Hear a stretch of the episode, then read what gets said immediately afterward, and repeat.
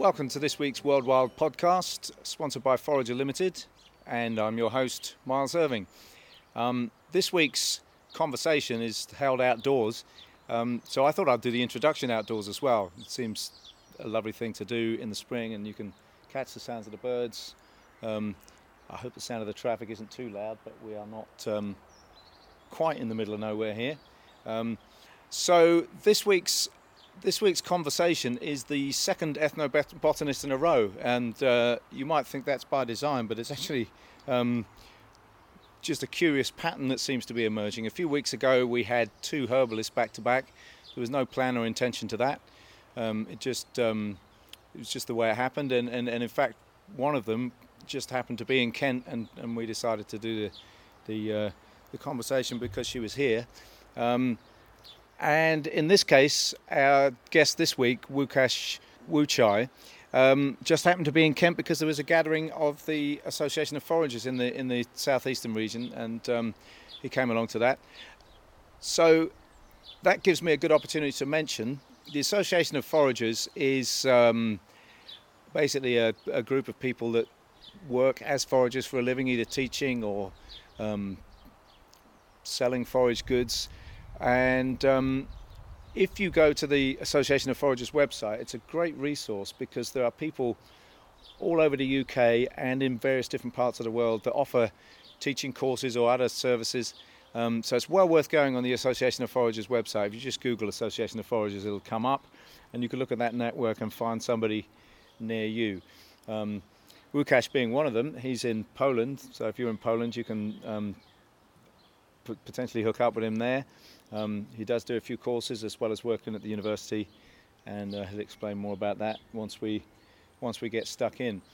Um, but I think it's nice to be perhaps going into a bit more depth, having touched on this subject of ethnobotany last week, um, and see that it's a really important area that people are making such a study of traditional plant use with a view to, I guess, shining a light on it potentially. I mean, that's the um, that's the uh, purpose of all of this kind of work is to document what people do and the relationship between people and plants so that more people can access that information. And I think some really interesting things come out of the conversation that you're about to hear uh, about how that um, connection can be woven between, um, you know, the traditional custodians of knowledge and people in a more modern context who can actually draw on that and um, and see it as an example and a, and a and a kind of pattern of how they themselves can start to engage with their surroundings. Um, so, um, without further ado, I'm going to introduce Łukasz to this week's World Wild podcast.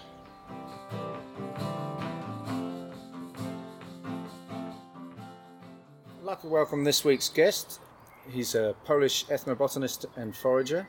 His name is Łukasz Łuczaj, and he is Associate Professor of Ethnobotany at the University of Rzeszów in Poland.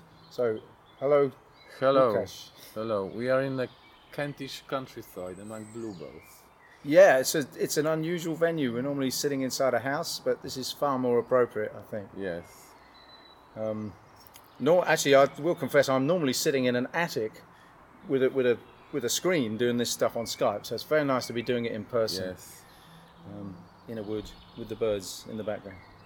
So um, I'm aware we're going to have to just choose our subjects because there's so many different things we we could talk about. But um, perhaps you could start by just introducing the work you do. Um, uh, I'm an I'm a food ethnobotanist. Okay. I document traditional uses of uh, food, of wild food actually. That's my main interest. Uh, but I look at it uh, both geographically, look at different countries, and also look at in the past. So I okay. look at the changing patterns of use of wild food in in my country, in Poland, or or in other countries, but mainly in Poland because I have the most data for Poland.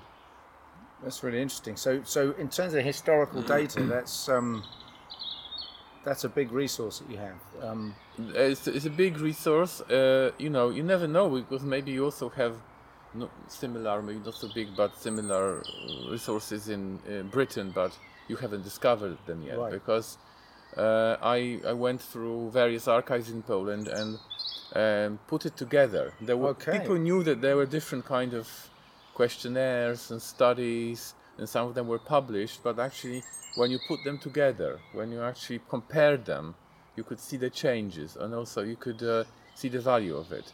But we we do have um, a lot of documentation, uh, which was done at the end of the 19th century and um, until the, the mid 20th century. It was started by, uh, you know, people wanting to preserve folklore Right. and just looking at local farmers as this idyllic view, like oh they, they have this knowledge and they, they live close to nature. We want to record it before they forget it. Exactly. Yeah. And a lot of the stuff was done by Polish landowners, which knew Latin names of plants. So if, if you have 19th century publications about some folklore of some county, you usually have Latin names. And uh, even more, some of the landowners also collected uh, herbarium specimens. So we have herbarium So documentation. you can check that they, they got the names. Yeah, now these territories belong to Belarus, Poland, and Ukraine because uh, the territory of the former Polish kingdom is larger than in the 19th century. Poland was didn't exist as a country, but the landowners, you know, were spread over these countries and could document document the knowledge. Um, and later in the 20th century, uh, there were also studies trying to capture these these uh, these memories of the past of famines, like in other countries of Europe. There were some famines and people were starving from time to time. Every 20, 30 years, there was some major lack of food. Right, because the harvest had failed. Or... Yeah, usually it was associated either with drought or more often with wet weather and uh, or with very late frost, which destroyed like potatoes or destroyed um, uh, young um, cereals. And um, actually, of course, uh, people in Northern Europe they don't use so many wild vegetables. So in Poland, mm, people neither, you know, they use probably a similar amount of wild vegetables as in Britain. Uh, but we managed to document it. Yeah. Yeah. And but but Polish people use a lot of mushrooms, so this is another branch of knowledge which is really thriving and and you know remembered.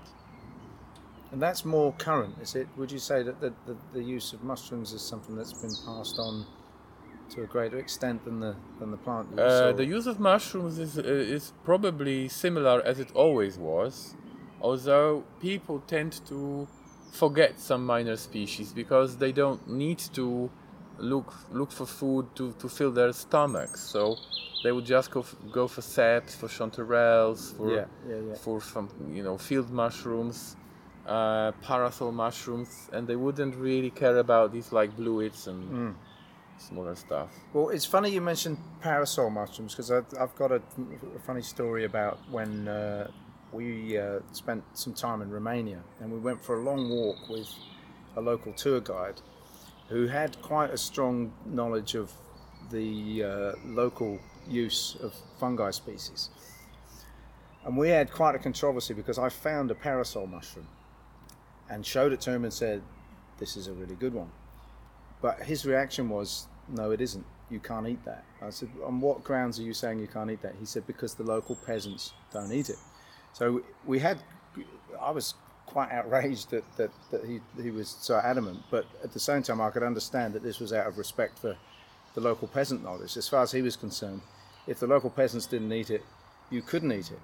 But what happened then was we we uh, we came across a, a shepherd, and I said, "Well, go and ask him.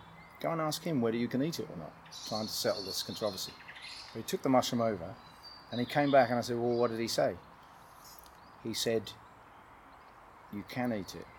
The guy said, "You can eat it," but he only knows that because there's some Polish guys come through here putting pylons through, and they shared the knowledge with the local shepherd. So now that shepherd says you can eat it. So basically, it was a Yeah. piece missing from the from the local Yes, knowledge, yes. but a Polish guy had uh, had made that good for them. the local knowledge is often very heterogeneous. So you would have uh, one uh, the piece of knowledge which is practiced in one village, then in another they say it's all bollocks, and Okay.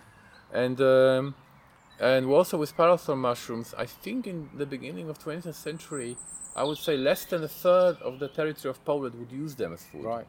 And then the, the, the use increased um, because of uh, the pictorial guides. And Okay. people learned, pe- people had extra source to, to confirm.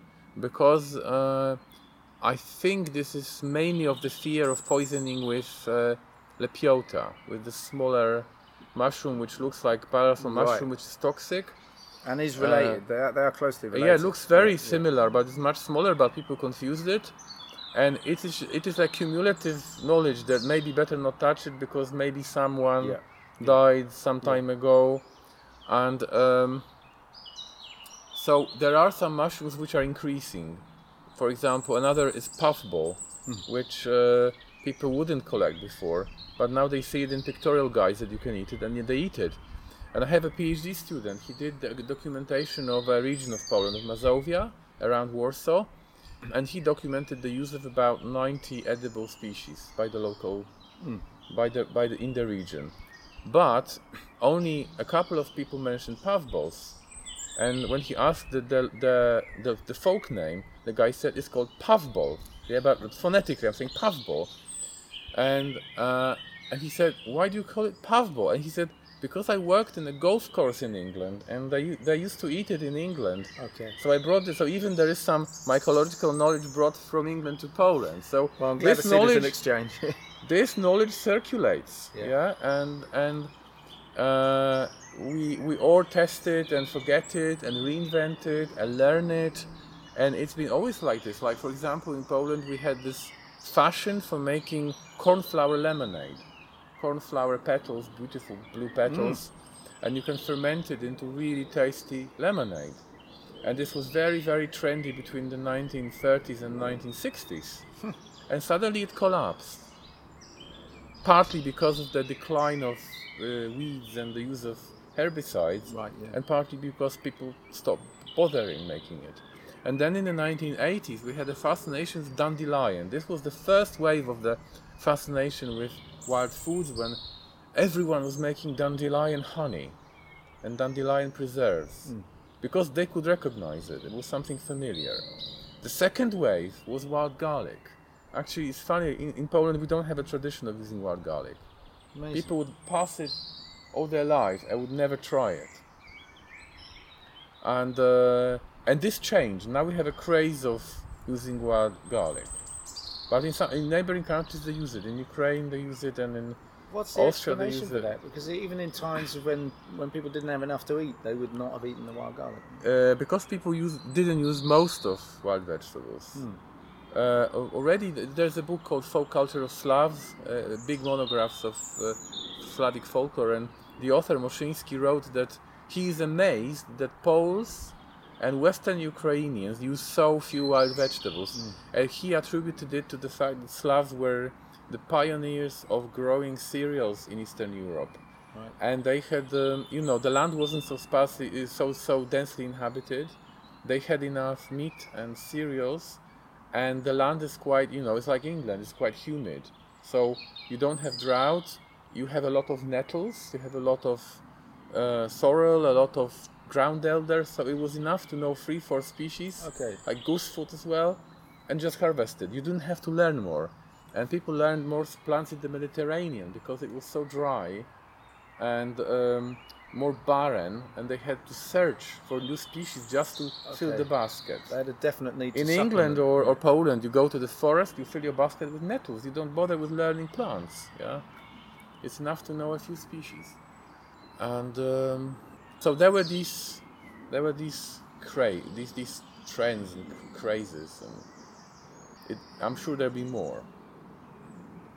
So the wild garlic trend is something fairly fairly recent. Then. The last 10 years, yeah. 10, Yeah, yeah. 15 years. But it's really strong now. People really search for it and they, you know, watch films about it and try to plant it. And, uh, you know, people get excited about it. You can buy it in shops, in preserves, in yogurts. And, and, uh, Wow. and another thing which is increasing is the birch sap. Again, birch sap is very common in Ukraine and Belarus, just across the border. But Poles always wanted to be like more modern, so they abandoned these traditions. So but now they are coming back. They are trying to learn again how to how to process it and preserve it. and- Okay. Yeah. It's a big thing in in uh, Latvia and Lithuania, isn't it? The, The whole the whole Eastern Europe, Northeastern Europe, Mm. it's it's strong. It's strong there. We we um, found out about this tradition around fermenting the birch sap in, in Lithuania, which is pretty interesting. And um, Yeah, they, they do it, and they often do it with like rye bread. They put rye bread Okay. rind at the bottom. okay, Or Like they, they would culture. put uh, yes, and also any remnants from winter, like dried fruits and what Yeah. was left, they would put it at the bottom and just ferment it. Hmm. And uh, but harvesting uh, birch sap is easier in Eastern Europe than in England because the onset of spring is sharper, and there is a shorter period of flow of sap, but it's sweeter. I Hmm. think it's sweeter, okay. and it's kind of more aggressive the, the flow. Right, that's so have why a shorter that's window, but they're all producing we more. we have a longer winter, but we have a shorter summer, Okay. a shorter spring. Yeah. So in spring, it kind of, you know, in in Britain sometimes it can start flowing at the end of January or February, and then it kind of flows and flows and flows until the end of April, and in Poland it's usually a few weeks shorter. So the trees produce it. I think the the, the actual pressure Hmm. in the tree is stronger, root pressure. and the more east you go, the stronger it is. Yeah, I mean, it definitely varies here. The, the sweetness you can you can have like one percent or two percent sugar. That's, But, but it's, it's just my theory. Maybe Yeah, maybe yeah. I can, not tested. Hmm. But our university is testing birch sap, and uh, there are a couple of people doing a lot of analysis, like differences in uh, mineral salt content and pesticide content. it's all Oh dear, published. That's a bit unnerving. Pesticide. Content. yes, actually, Wow. uh, the the pesticides go into the sap from the soil. So if you have so if you have trees growing by fields with pesticides, the pesticides do go into birch sap. well, that's very interesting. You should say that. I recently they do go into it. I recently did an event at a school for the uh, the catering staff. They wanted to learn about foraging, and we had two options. One was to go onto the farm belonging to the school, or go onto the school grounds. But I went to talk to the groundsman. And I said, uh, "Could you tell me where you kind of use any herbicides in that because we don't want to um, be picking there." He said, "Oh, I use them everywhere." Yeah. and and there were some birch trees, and I did think I wonder if if this is an issue or not. But in the end, I thought it probably is. I'm going to leave it. But but for a moment, I was contemplating drilling a hole in this birch tree, but but they're using pesticides around the bottom of these trees. So Uh, also, out of the uh, nitrogen can go Right. into the sap. right. If you have high nitrogen sites, it, you can it shows up in not in all the samples, but in some samples. Okay. So you definitely want, don't want to be tapping sap, and unless it's in a You need clean sites. yeah. You need clean, clean, cleanish sites. yeah. So, uh, so this was my original research, but actually, I started doing this documentation because I moved to the countryside. I wanted to be a hunter-gatherer. It started from the collapse of my career. I, Okay. I was finishing, finishing my PhD, and I thought it was all completely hopeless what I did. I was doing plant ecology, you know, meadow, meadow biodiversity and forest biodiversity, really interesting stuff. I learned plants, and then I didn't want to be the part of the of the academic path, and I dropped out. I bought a piece of land and for, for actually for a prize for scientific work. So the prize brought me to to abandoning science, and I wasn't a scientist for eight years. I was hardly using writing even, maybe writing tax forms, but and um, and I started living in with local people, and they were difficult local people. They were, at first I thought them, oh well, they are just drunks, you know, stupid drunks. But actually, when I uh, learned about them more, they had a lot of skills, and they were telling me interesting things. So I got fascinated, you know, about their survival strategies. I could see this whole ecosystem where even this vodka was a part of this, you know, ecosystem, and the, the, the all the things they knew and they used and. Uh, so I learned a few tricks from there. I learned about some traditions that, that were lost, and and then I started teaching in a local college, and they wanted me to teach ethnography, and um, I um, I started searching these maps of distribution of various traditions in Poland, and that's how I started looking for it, for these archives. Uh, and one of the the two most interesting archives. One is from 1883, which was published in 60 newspapers. A professor of botany advertised this questionnaire, 70 questions, and he got a few hundred answers hmm. from all over Poland. People writing what the what the farmers in their area use, with often with Latin names or herbarium specimens. And then in 1948, after Second World War, there was another project which also brought a few hundred uh, questionnaires from all over Poland with herbarium specimens. And in 1964 to 1969, they did a, grid of places, 330 places wow. every 30 kilometers. There was a moderately backward large village, how, how they called it, where they asked people what they eat and what they use and how they, they bake bread, etc. Uh, but once I had this knowledge about from my own experience, because I wanted to be hunter-gatherer, so I, I was mainly oriented towards learning how to obtain calories, taking, digging out various roots, you know, bulbs, and uh, catching lizards and grasshoppers and fish, and um, and then I had this knowledge what people used. It was overlapping, hmm. so I had this Native American knowledge overlapping with this famine food from the local area and and then I I dreamt of doing a transect of going all the way from Central Europe to Japan and studying various communities on the way, oh, and looking at different ecosystems and uh, so I I had this idea that I would go to some region and do like about 50 interviews in one region and set up a list of plants they use and then go to another place and another place so I feel like a pilgrim. I pilgrim from country to country, and I ask people the same questions. Yeah, because you can have two uh, two ways of doing ethnographic research. You can ask different questions in the same area. You can study food plants, medicinal plants, craft plants, superstitions in one area, or you can ask the same question but change the area. Hmm. Yeah. So I, I, I chose to change the area a lot and um, I did Poland. I did um, I did Croatia. Very uh, many places in Croatia. Bosnia Herzegovina. Uh, also did the research in Romania, Georgia, and parts of China. Wow. And I want to do at some point Japan and Korea as well. That's the missing bit. What I'm uh, and some other, some other countries, uh, but uh, mm, what uh, also fascinates me is how people incorporate these dishes into uh, these plants into local dishes. So you can have the same plant but use them in a in a variety of ways, which mm. is also very interesting.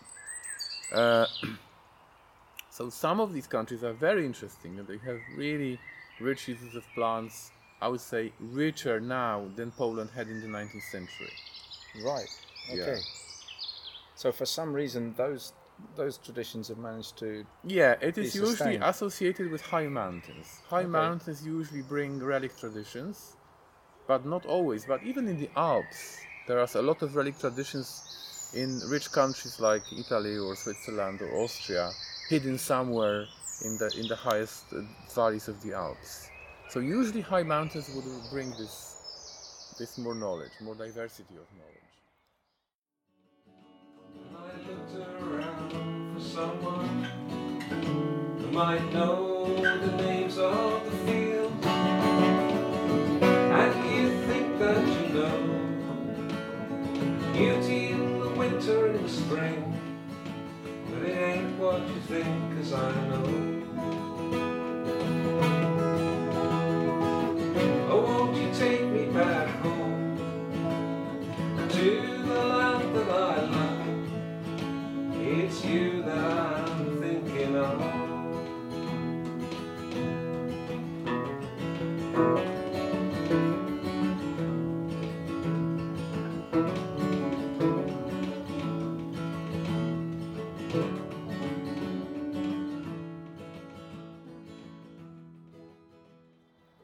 Most fascinating things that I've learned from talking to you over the years is is the story of borscht, which uh, it's that's almost you're, you're, talking about including wild plants in, tradi- in traditional dishes, but that's a traditional dish based on wild plants which has now become known for, for almost the, like the, a the name borscht actually comes.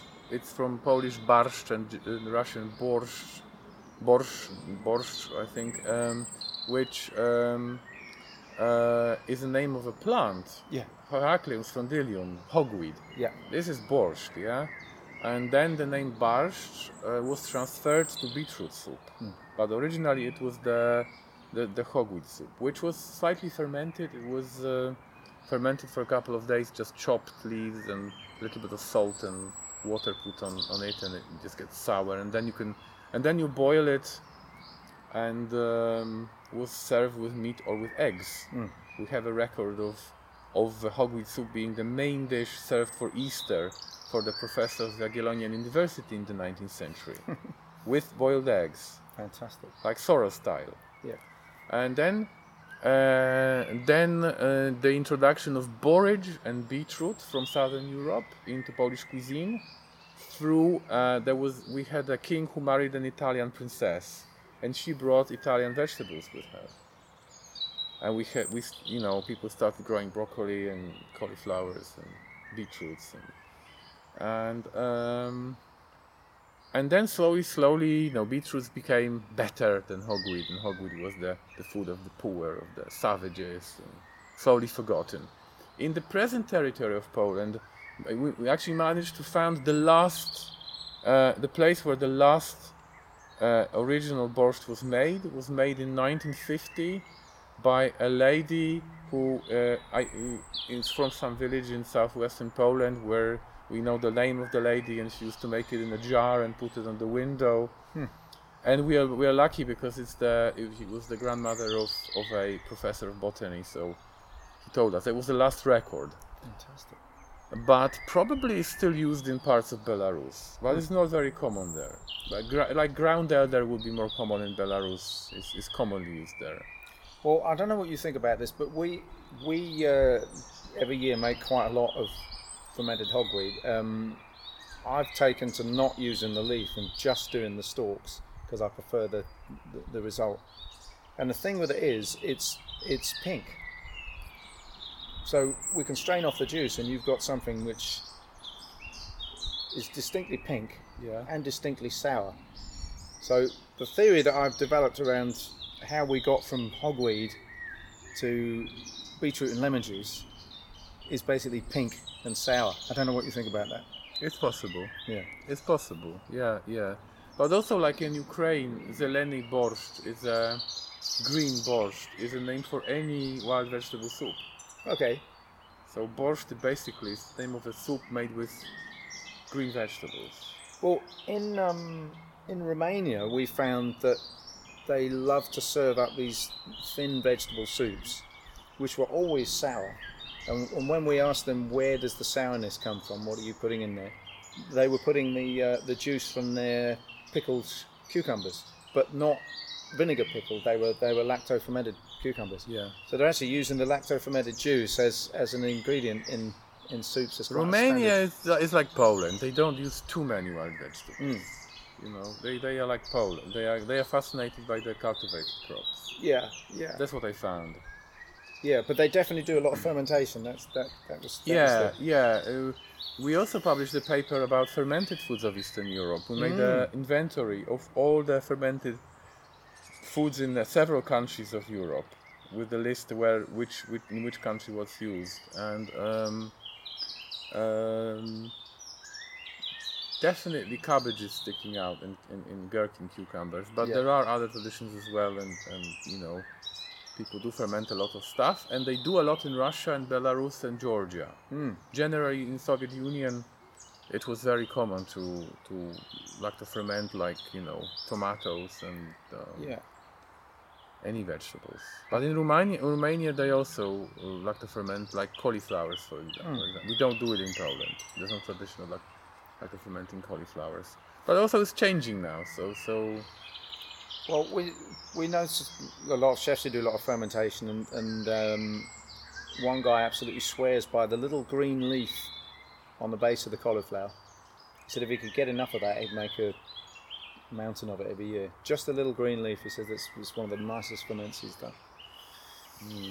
So uh, there are some little tricks with fermentation. I found a village in Romania where they use um, aspirin uh, as um, as a uh, conservant for gherkins.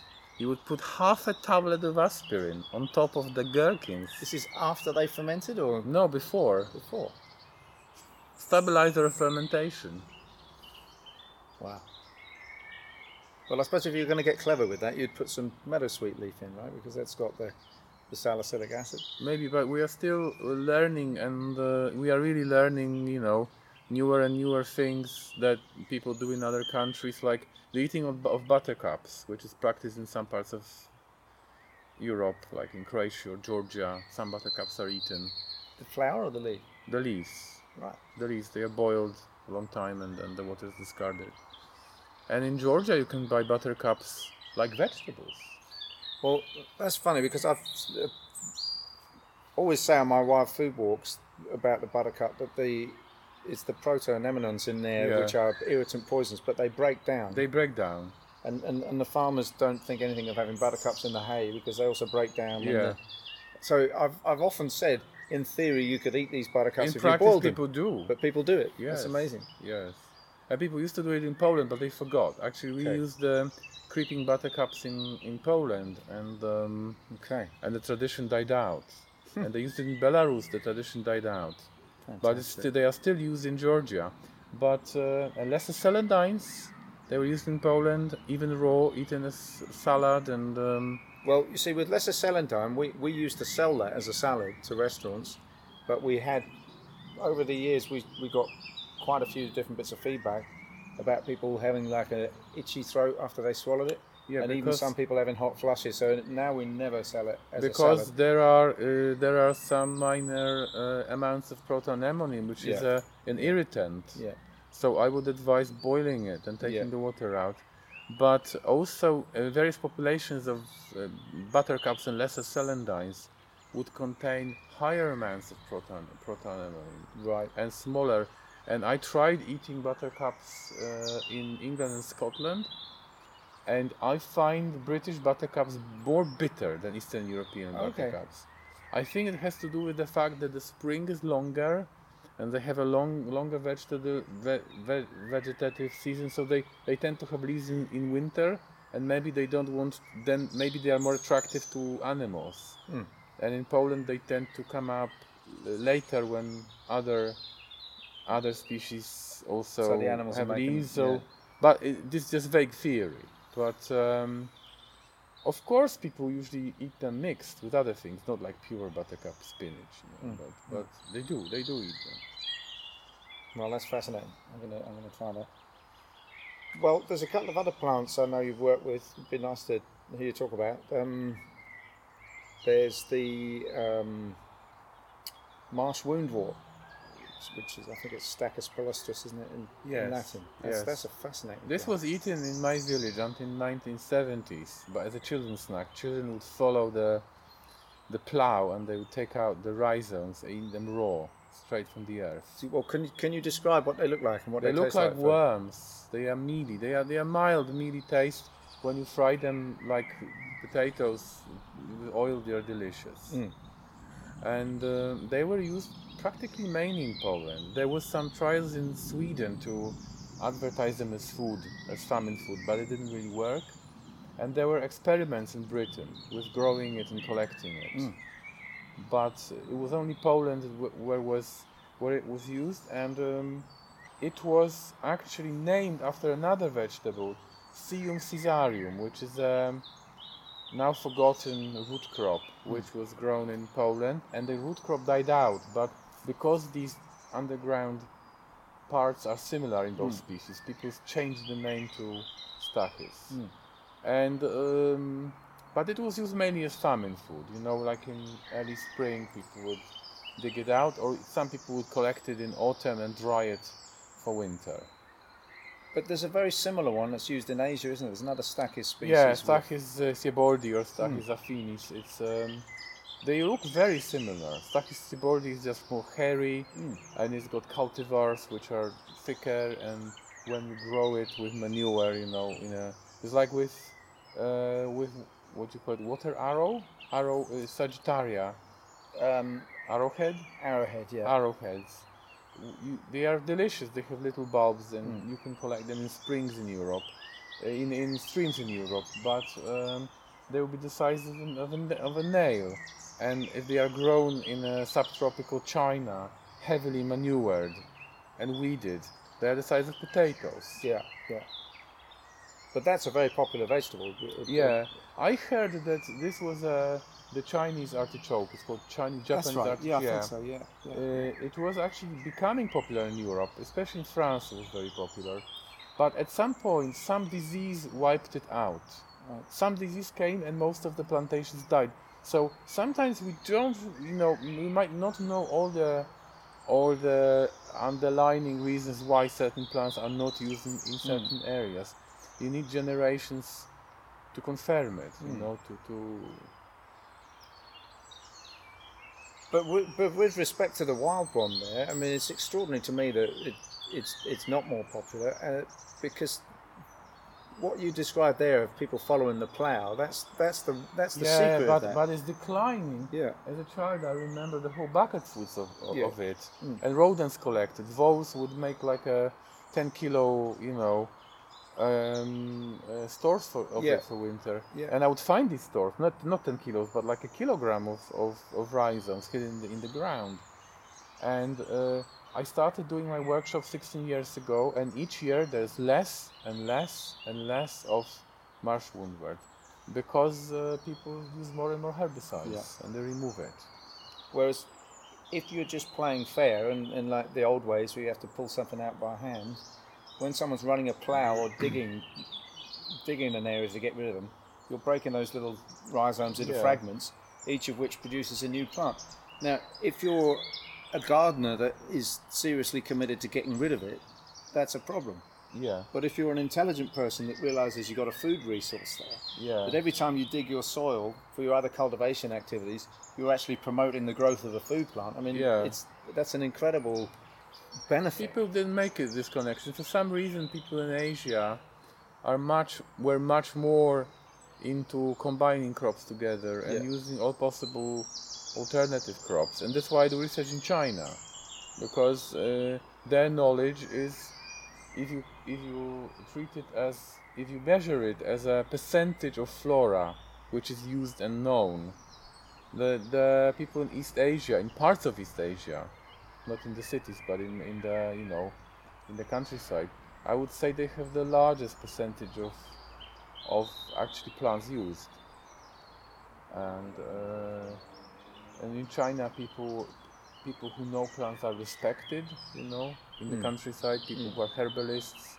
There are a lot of herbalists in every mountain range. There are herbalists knowing endemic uses of endemic plants Yeah, and not necessarily minorities. This is funny that the the Chinese ethnobotanists they always go for the minorities. They would um, go to you know Yunnan, and then of course they have amazing traditions and amazing endemic uh, species, but also in the mountains of central China or northern China, where you have like mainly Han people, the the, the, the Mandarin speakers, they have even better knowledge hmm. yeah, even better knowledge of many plants. And in 1959, 1961, there was a, there was big famine in China, and millions of people died of hunger. 60 million people died of hunger in China, hmm. and these people still are uh, alive. Those who survived, and you go to the mountains, and you have people telling you they survived in the woods eating Solomon seal rhizomes, and they tell you the recipes how to make it and uh, you know they they tell you that the famine starts when you eat so much chenopodium leaves that when you eat it the shit comes out and it looks like the the pulp you ate is green and falls apart. That's famine yeah? Right. uh, and these people survived it. They don't they, they actually don't say oh my father told me oh my grandfather. No they say when i was eight I was hiding in the woods and I was having a fire and eating rhizomes, yeah? Mm, And um,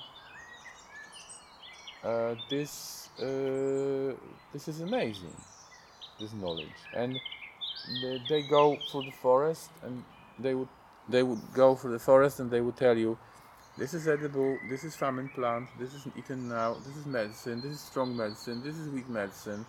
So everything has a use. Yeah. And a lot of the genera are the same. Yeah, so uh, that's why uh, Georgia is fascinating for me and the Caucasus because uh, a lot of the plants which are here in Britain or Poland or are grown in gardens uh, are there. And um, comfrey, they eat comfrey, they they sell comfrey in the markets. They make uh, dishes with comfrey. Okay, that's a bit dodgy. Uh, Well, they do. They eat a lot of it. well, just just for anyone that's listening that wouldn't know why why I made that remark, comfrey contains these things called pyrrolizidine alkaloids, and they basically tear through your liver and smash it up. So, if you eat, as I understand it, if you eat a little bit of comfrey once in a while, you'll be all right. But if you Yeah, we regularly don't. Yes, we have to be careful. Yes, but uh, I know a professor uh, of um, of ethnobotany from Transylvania, who comes from Transylvania, Right. and once he said, "What? Py- alkaloids in coat's food? My mother made coat's food sarma all her life. We always ate coat's food sarma. Nothing happened to us. Yeah, yeah."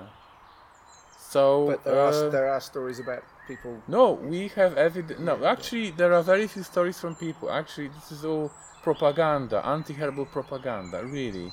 But we have stories from animals. We do have, um, uh, you know, animals which have strong degeneration of liver or die after being fed comfrey a lot or after eating, you know, bracken and, and, and that's another story. Bracken is Yeah, a long story. yeah, yeah. Well, there's a story of a guy that went on a comfrey diet and, and just ate comfrey all the time for a while, and he died of sclerosis of the liver. yeah.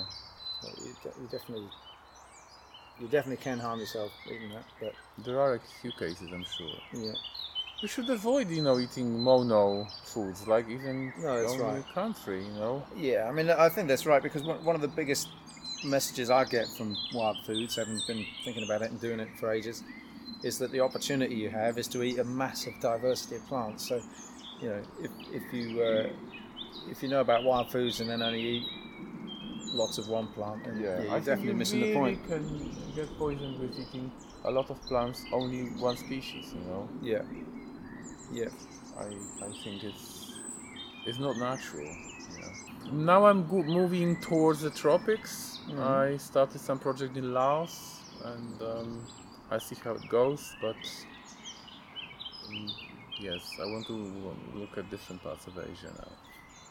So the main thing you do when you get out there is, is basically just talk to local people, right? And, Yes. And and, and and eat with them and Yeah. eat local dishes and Yeah. go through the forest and they dig out plants for me days after days after days that's why i run uh, don't run many courses because uh, you know it it is really rewarding to tell people the knowledge but it's, it's equally rewarding to actually know first know firsthand you know go to some village and you know these the a lot of traditions are forgotten in um, everywhere in the world. So even Mm. in these countries that are amazing for us now, if you really look what young people eat and how Yeah. they behave, you are seriously worried. And um, that the knowledge is going to die out. Yes, You mean? yes. Yeah, I had I I had this project in Dalmatia, in uh, the Dalmatian Islands in, in Croatia and in Kvarner Islands. Uh, this is an area which is very beautiful, very biodiverse, with um, uh, a lot of tourism. Hmm. And there are still young, old people who have some knowledge, but they are dying out, and the knowledge is really dying out. And I wanted to preserve it, and I wrote this project, the ethnobotany of, of Croatian islands Fantastic. and with a, a few colleagues from Croatia, we managed to interview people in 30 islands. Hmm. About 400 interviews with knowledgeable informants. And you know, in some islands, it's like one person. It's one person left. One left, Even in large islands, there are some large islands which are so, you know, the knowledge is so modernized that you have one lady with goats, and this one lady knows everything, but it's only one lady. Here's the thing, like we know that in um, the sort of modern context, right? People live in a, a modern Western lifestyle. There's a lot of interest now in traditional knowledge and in the healing power of plants, in, in in, in finding out what really a healthy diet is, and so on. And it seems to me that there's there's like an aching and a longing that people have to be in the position that that little old lady is in Croatia. My question is, how can we make that awareness that we're beginning to have here? And when I say here, I mean in the modern context, not necessarily this location. How can we make that send a message to the um, the kids in those communities to see that what they've got is is so valuable. It It, seems to me we must be able to make a It connection. It is sending the mes- message. There are more and more people aware of it, and Polish government has a program. Uh, the Ministry of Culture has a program that um, if you find a master of knowledge in some village, uh, they can get money as an instructor, and they can get one apprentice who is also paid, and uh, for for a few months Wow. they have to document the work, but they get a salary. Both people, the master and the apprentice. And uh, I know people, That's the basket amazing. makers who teach their grandchildren, Yeah. and they are paid by the government to, to pass the knowledge. It's got to happen because I've been I've been to like ethnographic. Uh, I think it was a, a museum in um, in uh, Adelaide in Australia, and they showed a picture of the lady that made the last basket or the last woven bag according to a certain technique, and this woman's now died, and nobody knows how to do that now and and you just know that so many things like that it's like a little light has been snuffed out We- the we- idea that someone could catch that before We are recreating the knowledge. I mean, some things are recre- some things are possible to be recreated, some not. Some, but I believe that what's happening now there is like a new tradition growing. Yeah. it's different because the habitat is different. There are no not so many pastures and people have a different li- uh, lifestyle. Um, and so maybe the plants you collect will be different. But still there is exchange of knowledge discussions observations. Oh i feel bad after this. And that's how you mentioned that your customers didn't feel good after eating celandine so you you removed it from Yeah. the menu. So these are little observations and this body of knowledge is kind of growing yeah. Well i think it's definitely happening with with with, with stuff like you're doing as you said it's the same plants a lot of the time in china or wherever else that we have here or at least some of the same plants the idea that we've got this way of sharing knowledge which our ancestors certainly wouldn't have had unless they met somebody that had traveled a very long way but nowadays we can just log on to the internet and and access information that's been yeah that's been gleaned, and it means it feeds into the redevelopment of culture in a very rapid fashion. You know, yeah the way that it knowledge. does yeah, it does it's a, as i say it's a complicated process and um, not everything is bad you know yeah, no, no, no. I think that, I don't know. I just feel we're we're we're a bit of um, on this podcast. I do do kind of get onto this. Oh, it's terrible that this is happening thing, and then we quickly kind of jump over here and say yes, but it's great that we can do this. And but I think you've got to have both because they're, they're I mean, like I know a guy in in Northern Territory of Australia who is just doing nothing else but documenting the knowledge of the old people. Because he says like he remembers talking to an old guy and, and saying getting the information about this thing and that thing. And, and they said well what about this plant here? And he said no said, what do you mean no? He said uh, the old people took that. He said what do you mean the old people he said the old people knew they died and we don't know.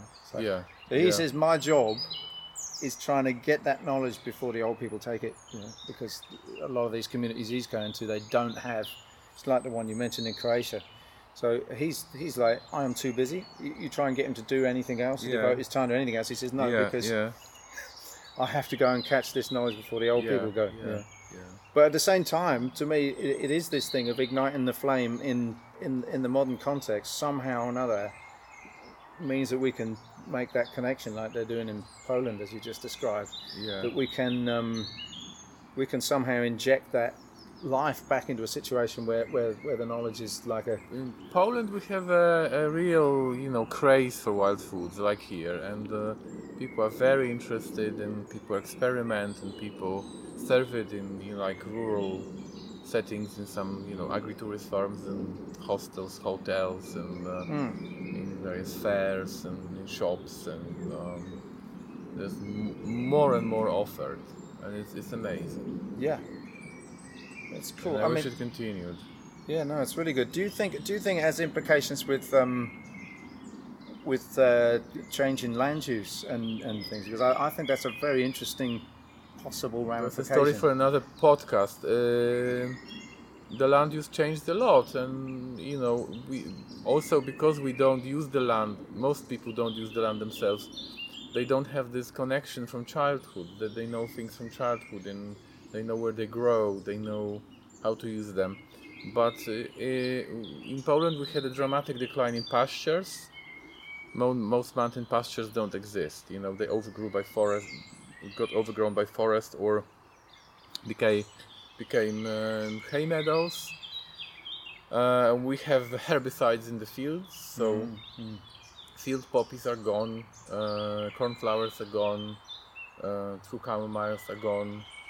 You know, just found, you know, from time to time, every 10 kilometers. Um, and the hay meadows are less and less diverse. So very similar pictures in Britain, you Yeah. know. And all, there are a lot of protective, you know, measures taken, but uh, the landscape changed. The landscape is more woody, more uh, rich in nutrients because people don't like. In the past, they would try to get out every possible calorie from the landscape, you know, overgraze it, overharvest it, and now it's all kind of overgrown and abandoned, you know. I just wanted to say that I think foragers have a big potential as a uh, documenters of knowledge. I really, I did some interviews. Uh, I want to write something about foragers in Britain, and most of them uh, they say that they do read books. They they have you know they were inspired by other people, and they experiment themselves. But actually they met very few people who have the knowledge here and they haven't done this documentation. And um, actually, a couple of people, uh, a couple of foragers said, "I wish I could also uh, document this traditional knowledge, but I don't have time, slash money, slash space." Yeah. And I wish them they could find space because they often know the species. They could communicate with local people, and uh, you know, and not do it for money, not do it for even for science, but do it for themselves and for for the humanity. You know, go to some area where they know the flora and you know, record. Yeah. And recording this knowledge is like recording a um, uh, a crime scene. You know, you just have to describe when, what, who, how, and that's enough. Even if you make a diary, if but you, you you do make a diary. Please just write that this and this guy told me this, and he was born in 1930, and his father told him, and put a specimen. And after, because after 10 years you forget, As someone will ask you and you say, oh, someone told me, oh, I forgot his name, and then you are not sure, and then the guy's dead. so and- it down. yeah. Yeah. yeah. It has value even when you publish it in a newspaper. It doesn't have to be a scientific paper because it stays. Yeah, it can be used for some kind of meta-analysis by by local, you know, groups who want to reinvent the traditions. Well, it's funny you mentioned newspapers because that's that's when I did a little bit of research on the um, the Bistort in the north of England. That's how I got people to talk to me about it. Is is, um, is I put an advert in a local newspaper. That's a very strange and uh, way. And the only other person I know is Professor Rostafiński in the 19th century, who did the survey in Poland. You're the two only cases. but uh, the best way is to go. Go there. Go to talk to the people. Snowball technique. Yeah. You go to one person, then they, They send tell you you to about the other another, and then you meet some other guy in the fields, and then Yeah. But well, you're right. I could. I was. I was perhaps too lazy to go. This was uh, Yorkshire and the Lake District, and I was researching. takes time, takes money, takes Yeah, takes takes But we could go. We could go and do this with the sea kale. There's there's definitely a tradition of sea kale use down at Dungeness near us, Yeah. um, and I think there might just still be some people alive that, that used to do this old um, thing where they they put tin pots over the sea kale to make it blanch. Um, so um, yeah, I guess there are pockets of knowledge. I guess we guess we we we just worry that that there's so few people with those traditions in England, but perhaps it's worth it. Perhaps we should just get out there and find out. Go and knock on some yeah, doors. like the, Yeah. thing, I think there are. They are just uh, dispersed. Yeah, you Hmm. have to maybe take a, a region. And, but I think it's worth it. Well, we go we go d- digging for knowledge. I mean, that's the thing. I'm I'm inspired by what you said about the um, the uh, the research into the archives as well, because you, you may well be right. There may well be stuff in the archives that no one's dug up that tells us about our historical Yeah. uses here. I'm, I'm sure the stuff. And another guy recommended to me um, years ago that we should look at the records of the markets. He thought that we would probably get some very interesting stuff about wild plant and mushroom Yeah, yeah. from the uh, from the records of the markets, which go back hundreds of years in some England cases. is the best documented country Yeah. In Europe, so I'm sure. if You Well, we should do Dom- it. Domesday Book. You have other Yeah. stuff as well. Yeah. You know. So- we didn't talk about the sweet manna grass. Okay. Well, let's talk about that then. Yeah. So there's a there's a plant that that, that we have in Uh, England um, called um, well we call it floating sweet grass, but it's also called manna grass. Manna grass, yeah. And you you have an amazing tradition of that in. We in, uh, had the tradition. Okay. No, I wanted to mention it because we often talk about fruits and rhizomes and leaves, but we don't talk about cereals. Actually, there are some species of wild cereals in Mm. Europe, and uh, there was also some cereals harvested in Iceland, um, Elymus, I think, and um, uh, in Poland uh, it was quite common to harvest uh, this Glyceria grass, which is a plant growing in wet meadows and it was harvested all over Poland bet- between the day of St. John and St. Peter and Paul at dusk. Um, and people why made dusk? dusk because um, the grains are wet and they wouldn't easily separate. They, they, they are very easy to separate from the husk. So easy that they fall off the, the sieves and they will be collected on big kind of sieves and when they were wet they would stay and then they would dry when you bring them home. Okay. and um, this tradition died out completely in the 1940s like around the second world war. The last places where it was practiced was western belarus the border of poland and belarus. And this is a, a, a very slow harvested grass. Wild grass you can make bread from it. Uh, you can make uh, some kind of gruel but it was slow to collect and it was mainly collected for big landowners who collected tributes. So once the whole feudal system collapsed the collecting of manna grass collapsed because peasants were obliged to collect manna. They wouldn't collect it for themselves because it was too too expensive and they would have to they would have to collect it for, for the landowners. But there was a trade in it, was there not? there was a trade there were to, in like- markets in yeah, many yeah, yeah, markets we don't have a single photo of a market with, with this and um, there was a trade of it. And um, there was a trade of other interesting plants in eastern europe like the water caltrop Trapa natans which is a very valuable protein rich nut growing in water. And i've seen photos of from hungary from 1970s of village women selling it in the market in Poland, it lasted until 1950. There were some places where it was still sold in 1950s Hmm. as a delicacy.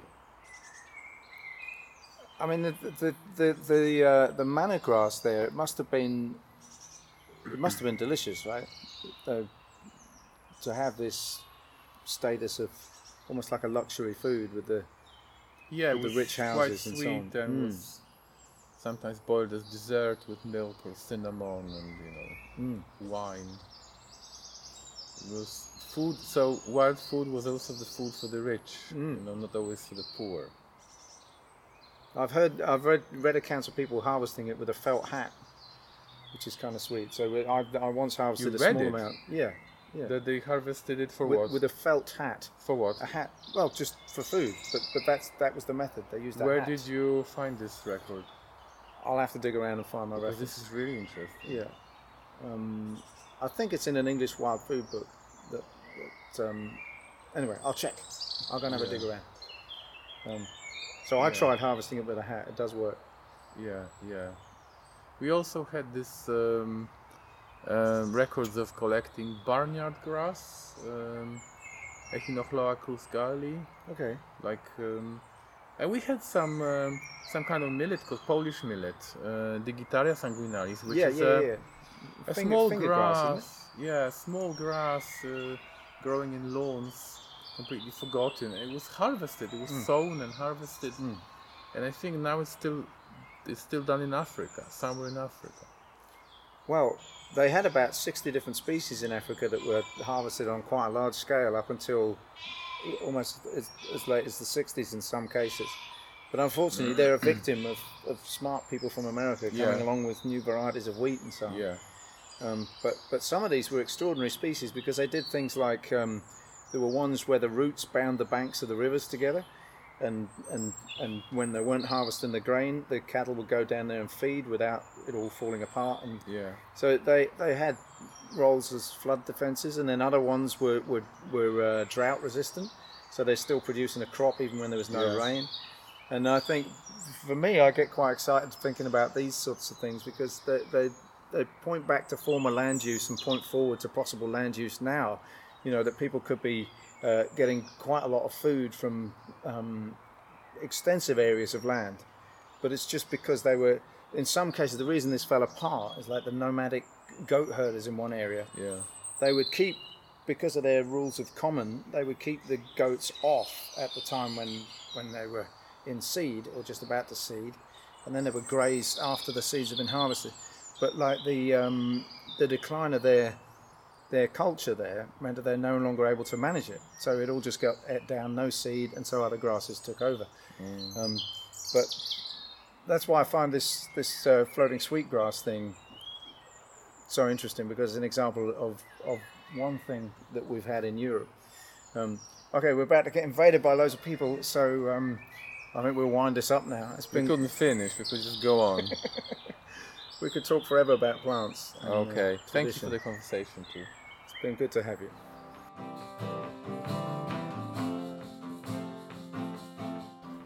Thanks again for joining us for this week's Worldwide podcast.